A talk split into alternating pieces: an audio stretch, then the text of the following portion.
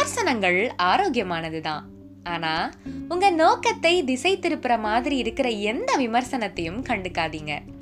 நீங்க கனவு கண்டா பைத்தியம்னு சொல்லுவாங்க வெற்றி அடைஞ்சா அதிர்ஷ்டம்னு சொல்லுவாங்க நிறைய சம்பாரிச்சா பேராசைன்னு சொல்லுவாங்க அதனால் இந்த மாதிரியான விமர்சனங்களை நீங்கள் கண்டுக்காம அதை நினச்சி கவலைப்படாமல் உங்கள் இலக்கில் கவனமாக இருந்தீங்கன்னா உங்களை விமர்சித்தவங்க உங்கள் வெற்றியை நினச்சி பொறாமப்படுறத யாராலையும் தடுக்க முடியாது அப்படின்னு சொல்லி இன்னைக்கு எபிசோட்குள்ளே போகலாம் நீங்கள் கேட்டுட்டு இருக்கிறது சங்க இலக்கிய கதைகள் வித் சிதிகா கண்ணனில் சீசன் டூ சிலப்பதிகாரமுடைய எபிசோட் டென்.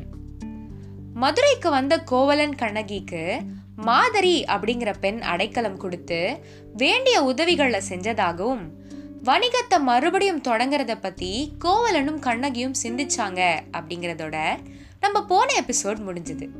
அதுக்கப்புறம் என்ன நடந்ததுன்னு இப்ப நம்ம தெரிஞ்சுக்கலாம். கோவலன் கண்ணகி கிட்ட பேசிக்கிட்டே அவ கால்கள்ல இருந்த சிலம்புகளை பார்த்தான். வணிகத்தை மறுபடியும் தொடங்க அவங்க கிட்ட இந்த சிலம்புகளை தவிர விற்க கூட எதுவும் இல்லாத காரணத்தால கண்ணகியுடைய சிலம்புகளை வித்துட்டு வணிகத்தை தொடங்கலான்னு முடிவு செஞ்சாங்க.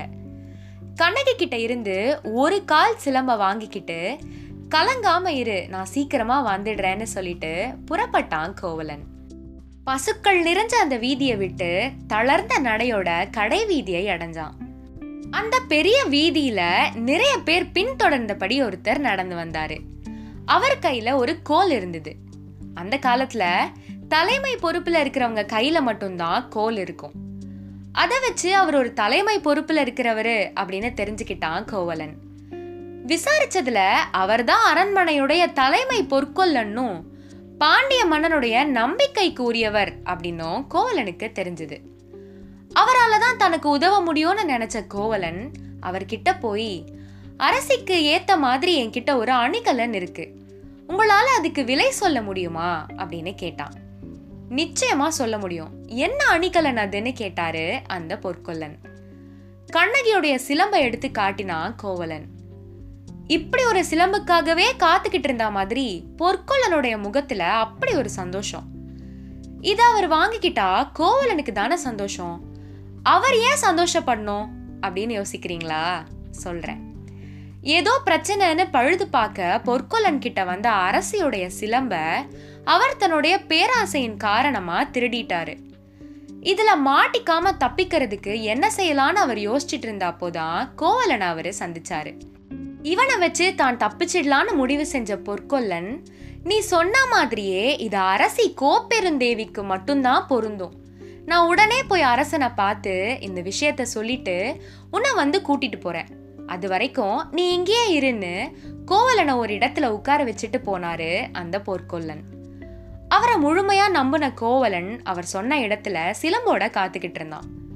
அரண்மனை சூழலும் பொற்கொல்லனுக்கு தகுந்த மாதிரி தான் இருந்தது. ஆடல் மகளிருடைய நடனத்தை தன்னை மறந்து ரசிச்சிட்டு இருந்த அரசனை பார்த்த அரசி கோப்பெருந்தேவிக்கு கோபம் வந்தது. நீங்க பாருங்க எனக்கு தலை வலிக்குதுன்னு சொல்லிட்டு அங்க இருந்து கிளம்பி அந்த புறம் நோக்கி நடந்தா. சுய நினைவு வந்த அரசனுக்கு அவளுக்கு தலைவலிலாம் இல்ல. தன் மேல இருக்கிற கோவத்தால தான் அவ போறான்னு புரிஞ்சுது. அரசன் அரசிய சமாதானம் பண்ண அவசர அவசரமா அந்த புறம் நோக்கி போயிட்டு இருந்தாரு அவர் கூட மந்திரிமார்களோ ஆலோசகர்களோ யாருமே இல்ல. அந்த நேரம் அங்க வந்த பொற்கொல்லன் மன்னரை வணங்கி ஒரு திருடன் பழுது பார்க்க கொடுத்திருந்த அரசியுடைய சிலம்ப திருடிட்டதாகவும் அவனை பிடிச்சு ஒரு இடத்துல உட்கார வச்சிருக்கிறதாகவும் சொன்னாரு. அவன் நிறைய மாந்திரிகம் தெரிஞ்சவன். அதனால ரொம்ப சுலபமா அதை திருடிட்டான்னு பாண்டிய மன்னன் கிட்ட சொன்னாரு அந்த பொற்கொல்லன். அரசன் இருந்த அவசரத்துல இத பத்தி யோசிக்க கூட இல்லை. தன் மனைவியுடைய சிலம்பு அவன் கையில இருந்தா அவன் தலை தரையில உருண்ட அப்புறம் அந்த சிலம்ப கொண்டு வாங்க அப்படின்னு காவலர்களுக்கு கட்டளையிட்டாரு பாண்டிய மன்னன் நெடுஞ்செழியன். சிலம்ப காட்டி அரசிய சுலபமா சமாதானம் பண்ணிடலாங்கிற எண்ணமும் மன்னனுக்குள்ள இருந்தது. அரசனுடைய காவல் ஆணையை செயல்படுத்த கொலையாட்களை பொற்கொல்லன் கூடவே கூட்டிட்டு போயிருந்தாரு. சிலம்பு பார்க்க அரண்மனையில இருந்து வந்த ஆட்கள் இவங்கன்னு கோவலன் கிட்ட அறிமுகப்படுத்தினாரு. அந்த கொலையாளிகள் எடுத்த உடனே எதுவும் பண்ணல. ரொம்ப சகஜமா எந்த பதட்டமும் அச்சமும் இல்லாம அங்க காத்துக்கிட்டு இருந்த கோவலனை பார்த்த உடனே இவனை பார்த்தா திருடன் மாதிரி இல்லையே அப்படின்னு அங்க வந்த காவலர்கள் சொன்னாங்க. எல்லாரையும் தனியா கூட்டிட்டு போன பொற்கொல்லன் கள்வன்னா அவன் கடுமையான தோற்றம் கொண்டவனா தான் இருக்கணும்னு எந்த அவசியமும் இல்லை. கள்வர்கள் மாந்திரீகம் அறிஞ்சவங்க. சாதாரணமா அப்படியே இருப்பாங்க. திடீர்னு பொருட்களை திருடிட்டு மறைஞ்சு போயிடுவாங்க. இப்படிதான் ஒரு சாயங்கால வேலையில தூதுவன் மாதிரி ஒருத்தன் வந்தான். அரண்மனை உள்ள போன அப்புறம் பெண்ணாக உருமாறினான். விளக்கு ஒளியில இளவரசன் கழுத்துல இருந்த வைர சங்கிலிய பறிச்சான். ஒரு நொடியில மறைஞ்சான். வாள் எடுத்து இளவரசன் வீசினான். ஆனா ஆள் அகப்படல அப்படின்னு ஒரு கட்டுக்கதையையும் உதாரணமா சொன்னாரு. அவங்களுடைய மாந்திரிகத்தால நம்மளையும் மயக்க வாய்ப்பு இருக்கு அப்படி நம்மளை மயக்கிட்டு அவன் மறைஞ்சிட்டான்னா நம்ம தலைகள் உருள்வது உறுதி. அவன் உயிர் தப்பணுமா நம்ம உயிர் தப்பணுமான்னு நீங்களே முடிவு பண்ணுங்க அப்படின்னு அவங்களுக்கு ஒரு வித அச்சத்தை கொடுக்கிற மாதிரியே பேசினாரு அந்த பொற்கொல்லன். சிந்திச்சு பார்க்க கூட அவங்களுக்கு நேரமே இல்லை. கோவலனுடைய உயிரை துச்சமா மதிச்சாங்க. எந்த கேள்வியும் கேட்காம அவனுக்கு எந்த விளக்கமும் கொடுக்காம கை வாள் எடுத்தான் ஒரு முரடன். அடுத்த நொடி கோவலனுடைய தலை தரையில உருண்டுது. தனக்கு என்ன நடந்தது ஏன் நடந்ததுன்னே தெரியாம கோவலனுடைய உயிர் பிரிஞ்சுது. தன்னுடைய கணவனுக்காக எல்லாத்தையும் விட்டுட்டு ஊர் பெயர் தெரியாத இடத்துல தெரியாத மனிதர்கள் கூட இருக்கா கண்ணகி. கோவலன் மேல உயிரே வச்சிருக்கா அவளுக்கு அவனுக்கு நடந்தது என்னன்னு தெரிய வரப்போ என்ன பண்ணுவா? புது ஊர் பழக்கமில்லாத மனிதர்கள். தன்னால என்ன செய்ய முடியும்னு அழுது புலம்பி இதுதான் விதின்னு விட்டுடுவாளா?